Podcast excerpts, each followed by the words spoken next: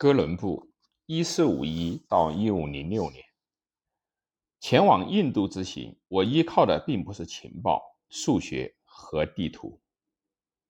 克里斯托弗·哥伦布，克里斯托弗·科隆，更为人熟知的名字是叫克里斯托弗·哥伦布，是一位热那亚纺织工的儿子，自幼充满了奇思妙想。多年以来，一直梦想着能够穿过大西洋，开辟一条前往印度的新航线。但他没有想到的是，最后他发现的其实是美洲大陆。哥伦布是一位伟大的航海家、冒险家、梦想家。他痴迷于航行，意志坚定，意愿强烈，曾多次向葡萄牙王室请愿，但都被拒绝。随后，他将目光转向了西班牙的天主教君主斐迪南二世和伊莎贝拉一世，他们在灭亡伊比利亚半岛的最后一个伊斯兰王朝后，同意资助哥伦布的航海计划。奇怪的是，他的梦想的一部分是为了寻找到香料和黄金，从而为解放耶路撒冷的东征提供资金支持。重建圣殿，甚至还想从两面加急生成。作为对他的报偿，哥伦布要求王室赐予他航海司令的头衔，将他发现的每个国家的总督权让渡给他，并且要求从战利品中分得很大的一部分。一四九二年的八月三号，哥伦布开始了他第一次西航之旅。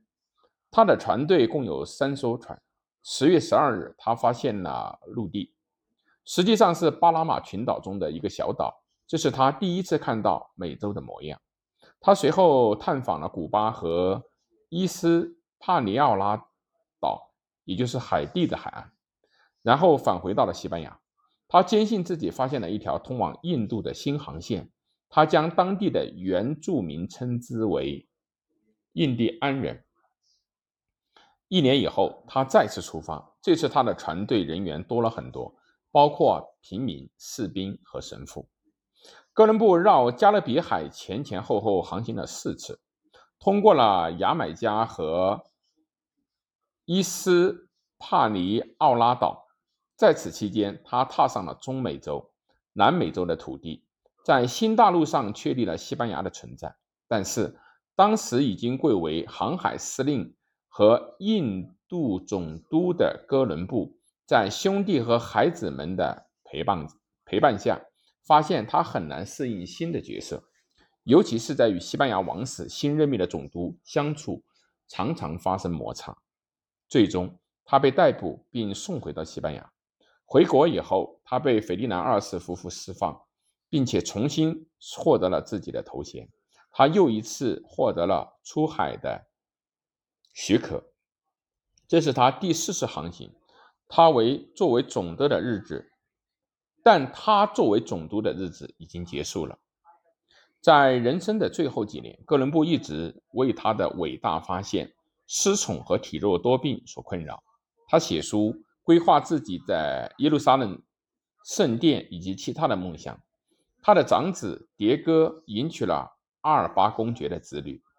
并于一五零九年继承了父亲航海司令的头衔，作为总督管理印度地区多年。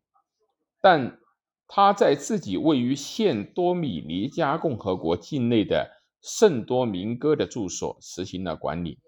迭戈死以后，他的儿子路易科隆被授予了印度舰队司令的头衔，获封为公爵。